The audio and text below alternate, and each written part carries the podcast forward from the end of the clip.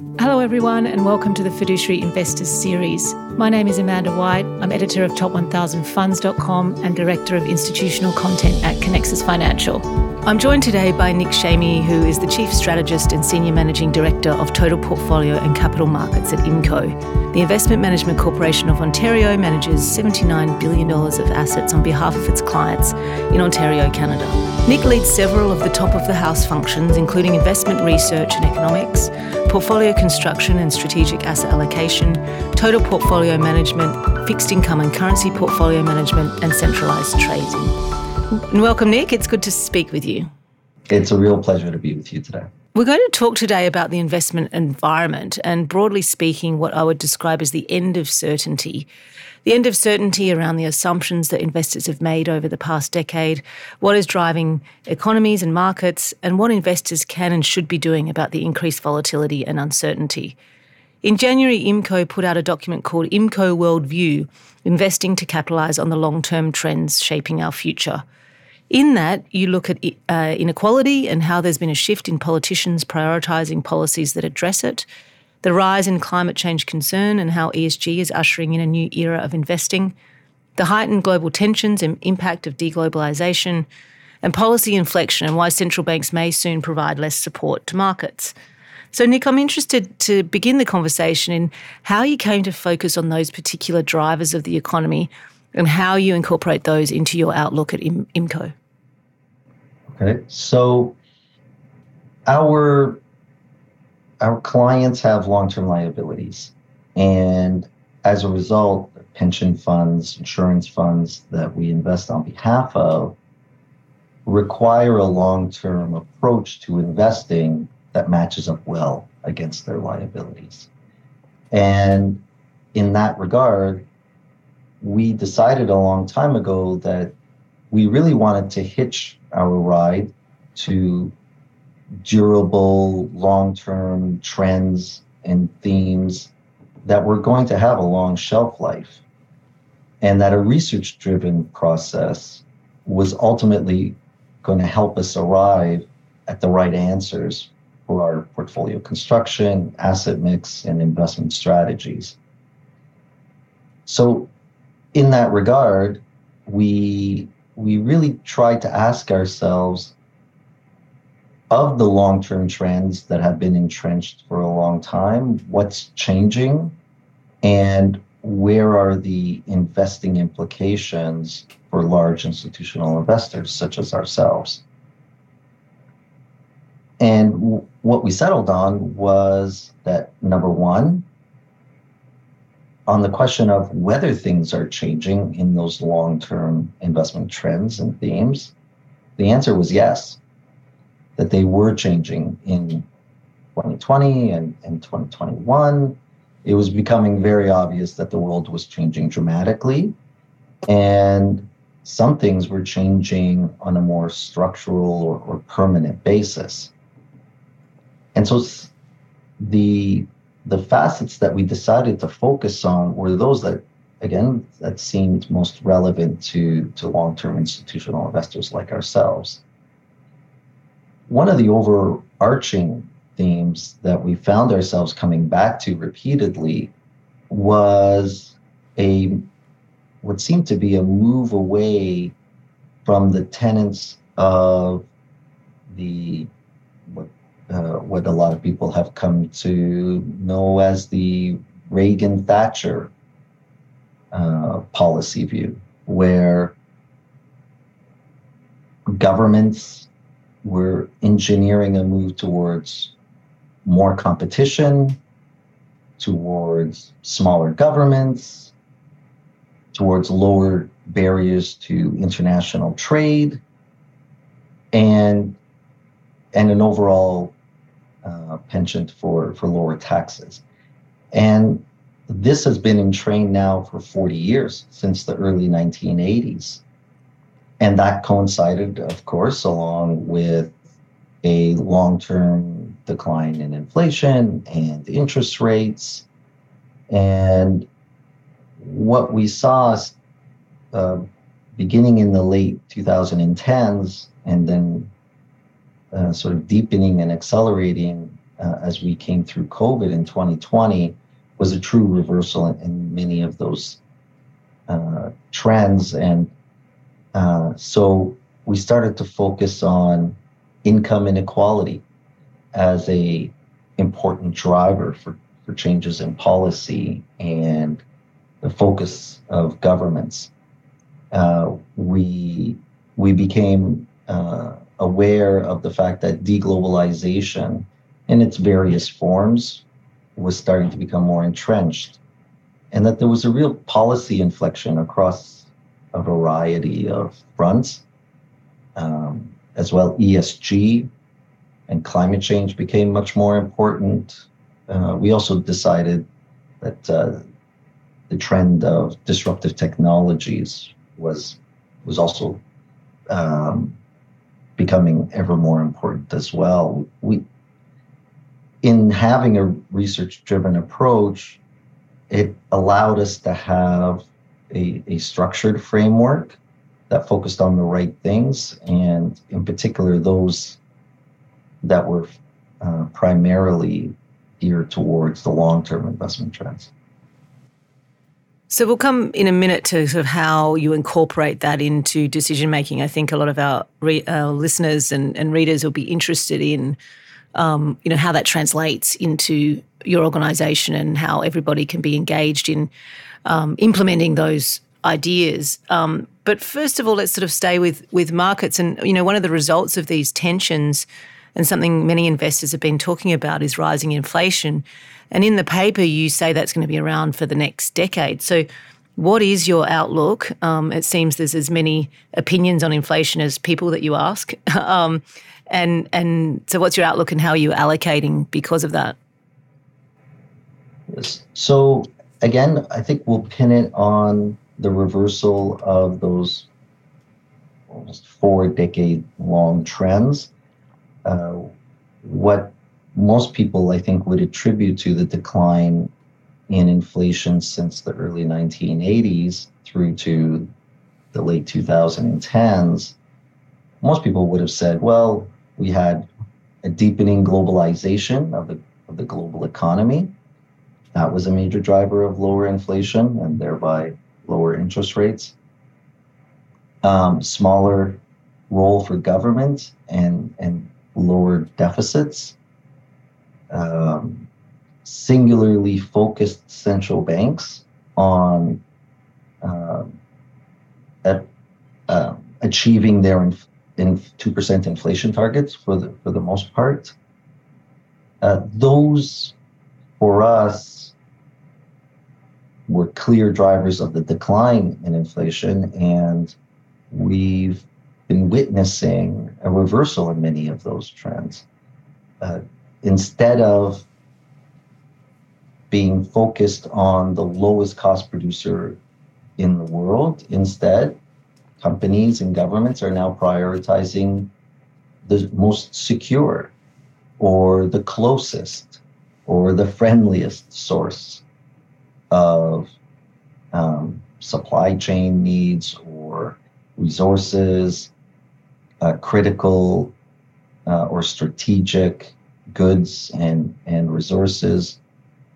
This reprioritization, uh, we believe, is going to sort of ensure that inflation doesn't return durably back to the kinds of lows that we experienced in the last decade, where inflation was stubbornly stuck around 1% inflation. Instead, we see inflation being um, meaningfully elevated compared to that. Um, we believe that it, the increasing prioritization by, by governments of more geopolitical or strategic objectives, um, instigated in part by, by a more tense geopolitical environment and a desire to secure, uh, certainly uh, through COVID, drove a, a much more intense desire to, to have more secure uh, sourcing of, of goods and, and resources and, and strategic technologies. And so through the, the reprioritization of companies, of, of governments, and of people themselves, of households, we're starting to witness just over the last two or three years now uh, our view materializing. It's helping to push up inflation by unwinding some of the, the previous drivers of low inflation. Central banks are no, we're no, uh, or rather, we're not as obsessive about achieving their 2% inflation targets. Just a couple of years ago, the Fed went to Jackson Hole and proclaimed that they were going to have a different type of inflation targeting regime, an average inflation targeting regime, allowing inflation to uh, sit above the inflation target and to help make up for times when it was sitting below. Um, and uh, central banks were being asked to sort of hit multiple targets simultaneously um, in helping to support growth along the way.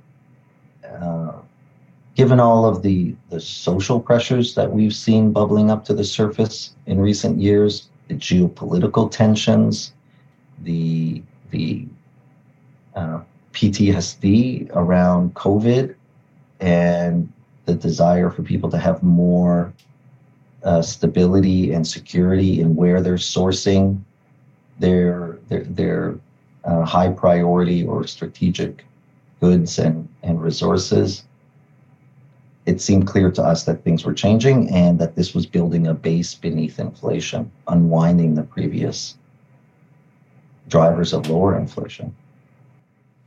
So, so what does that mean for your portfolio? How are you allocating or looking to allocate because of that? We've decided to, to try to prioritize a, a few implications. One is the end of low for long.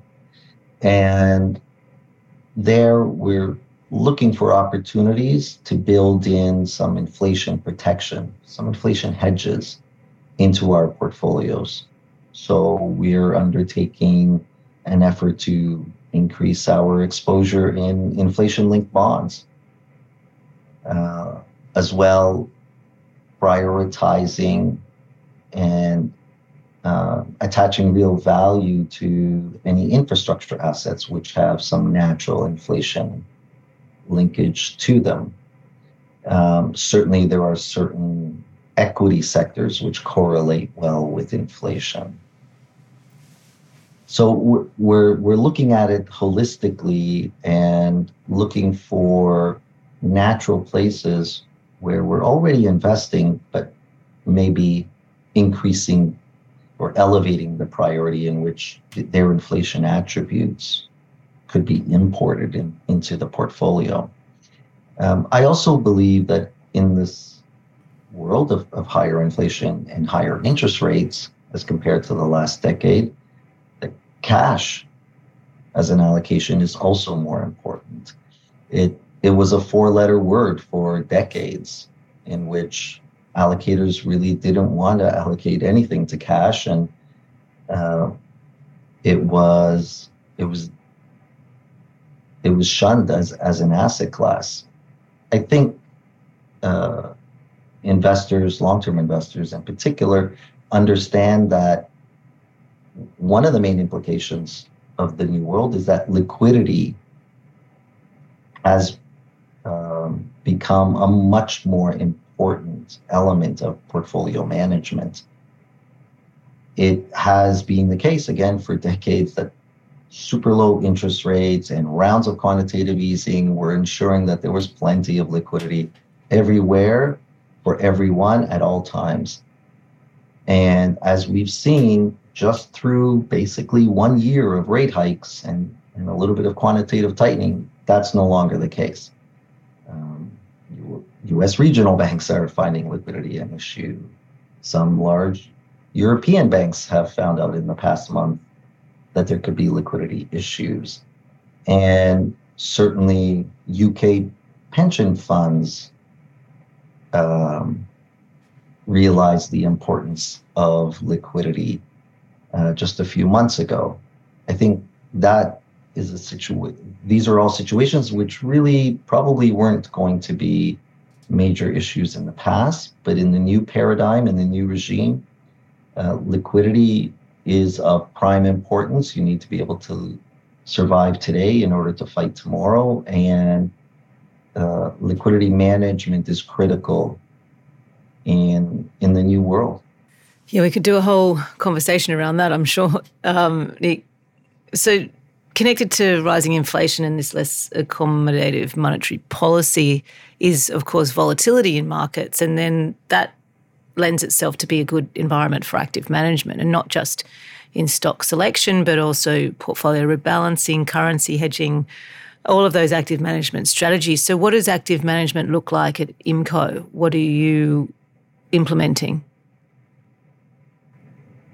So, certainly, uh, to to bring it back to to portfolio management, uh, higher market volatility means increased priority for liquidity. Um, greater dispersion that accompanies that higher market volatility certainly improves the odds for active investing approaches to perform better in comparison to the difficult environment that they faced over the last few years, over the last couple of decades, when dispersion within markets was, was very tight.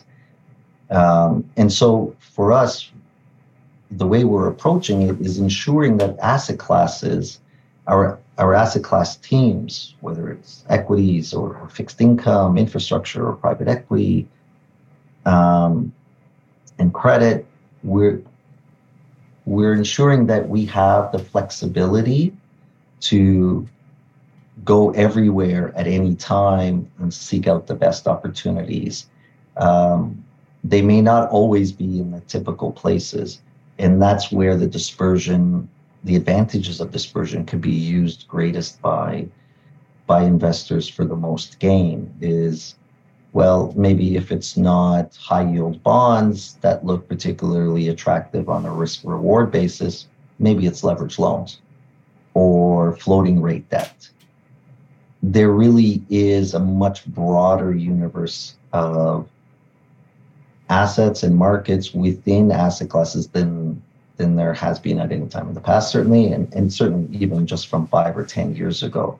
There is such a, a large, broad universe within all of the, the typical asset classes that ensuring that you have the flexibility to be able to pivot and seek out the best opportunities with the best reward to risk trade off um, is is uh, one of the important ways in which we're implementing for this new regime. So, active management environment, but on the other hand, we've seen this rise of rise of indexation, rise of passive as you know large asset owners increase their allocation to private assets and then sort of go more pa- passive on their public exposures, at least in the last few years. So, what what are your views here? I mean, with there's been a, a, a real trend towards customized benchmarks, and there are now more benchmarks than there are stocks. Are we overcomplicating things? Are benchmarks becoming irrelevant in a way? Should we be more benchmark unaware and look at absolute results? What, what's your view uh, uh, of benchmarks and, and the sort of rise of indexation, especially in an environment where active management um, is uh, has the potential to add value? I think benchmarks have a very important role to play in that they help to ensure that, that the investors' overall priorities are adhered to. And that when when you're making allocations in, into asset classes or, or even geographies or sectors, that there is some guiding light that reflects the, the investor's um, return targets and, and risk tolerance. So benchmarks have a very important part to play. Insofar as that there's been customization of benchmarks that in many cases reflects um, investors' desire to see maybe ESG principles applied to their investments. So I think they play a very important role I think one thing that people should be aware of and and uh, guard against is the fact that many indices, a maybe were not developed with with uh, with your specific uh, needs. So uh, there there are uh, some common pitfalls with passive investing that that investors need to be aware of. The first is concentration risk. Investing in an index, obviously market cap weighted indices, will lead you in many instances in different points in time, as we've seen, to high degrees of concentration in just a few stocks or, or bond issuers, depending if you're looking at equities or fixed income, and result in probably a, a, very high degree of concentration that you, as an investor, never intended on. The the other risk with regards to to indexes is a point that I just made earlier is if you're taking a big broad public market index, in many cases it doesn't reflect investors' ESG investment beliefs or principles. And so there really needs to be a thoughtful approach to how investors approach um, indexes and and path and their slice of their portfolio that they might do in passive investing. And uh, passive investing also doesn't allow you to maybe make some informed decisions with regards to um, regime shifts or or uh, growing market risks. So uh, investors really need to be careful. And lastly, in a regime as we expect that will continue to to move through, a regime of high market volatility and wide dispersion, um, it, you're you're leaving on the table the the growing opportunities for active management to outperform. So, in the paper, and you mentioned um, earlier in the discussion that you also talk about disruptive technologies and how te- technological disruption and innovation will, will continue to shape investment opportunities and value creation. So I'm interested in your views on um, how that plays out in the way you're allocating, but also, I think, importantly for asset owners, how internally they need to embrace technology in their practices and this idea of becoming a technologized investor, um, which is a bit of a mouthful, but really embracing that not just in where you're investing and how and, and how you're allocating, but but the internal practices and, and tools that you use. Can you comment on that?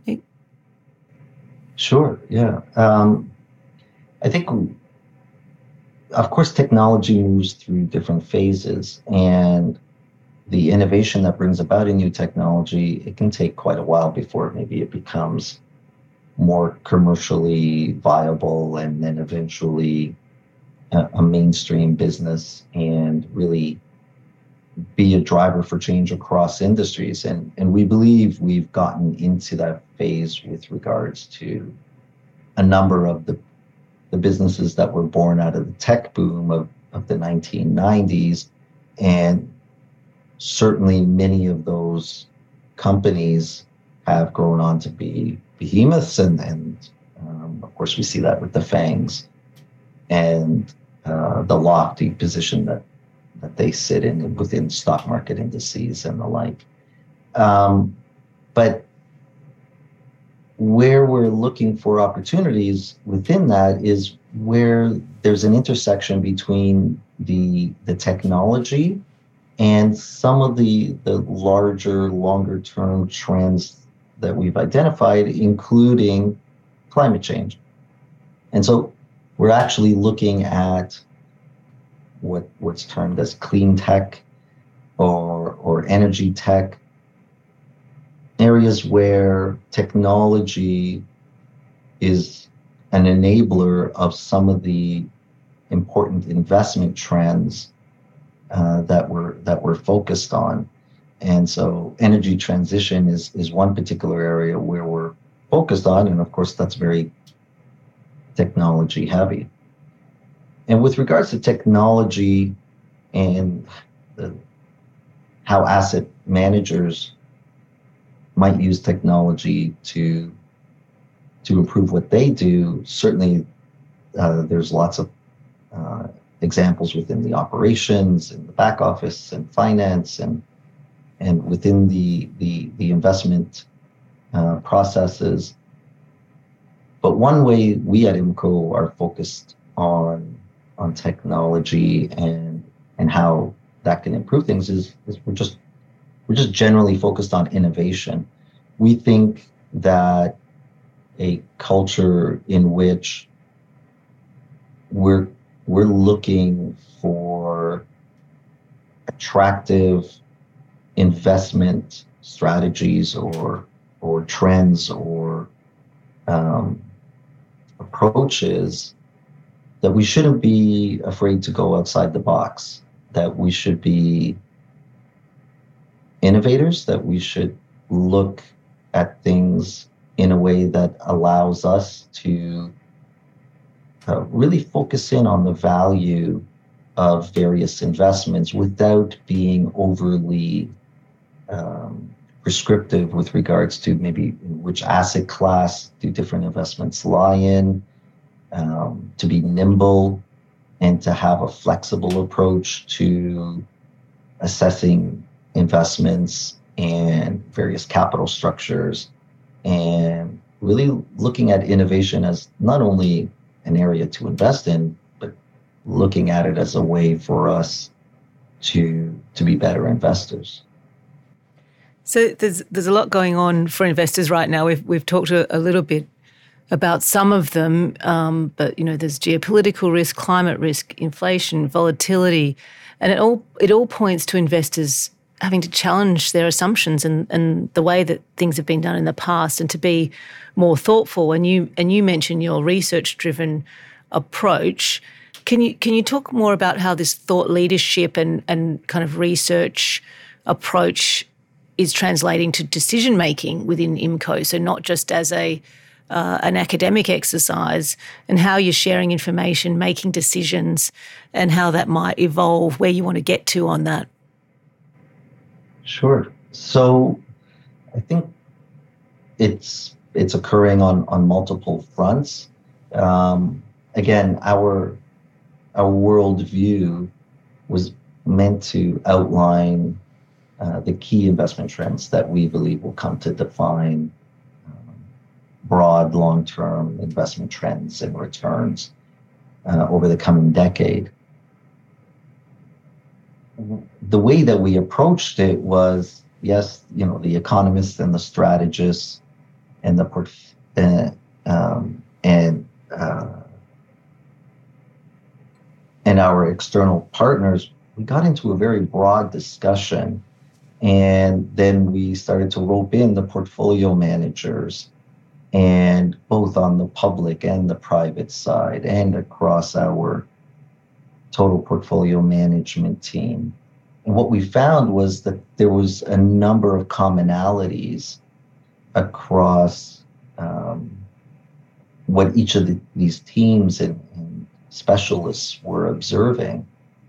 And so what we found was we were able to sort of organically create a very focused, but nonetheless a consensus view around um, what are the right trends to focus on and and what are their implications. Um, and it really was a cross organization effort. The decision making process is one of the things we focused on for our five year strategic plan. Uh, we've identified having a nimble and empowered culture as critical to enabling us to respond to investment opportunities efficiently and make differentiated calls. Well, I look forward to seeing how that evolves, Nick, and, and um, the research driven approach certainly is um, faring well at this point in time in the global economy.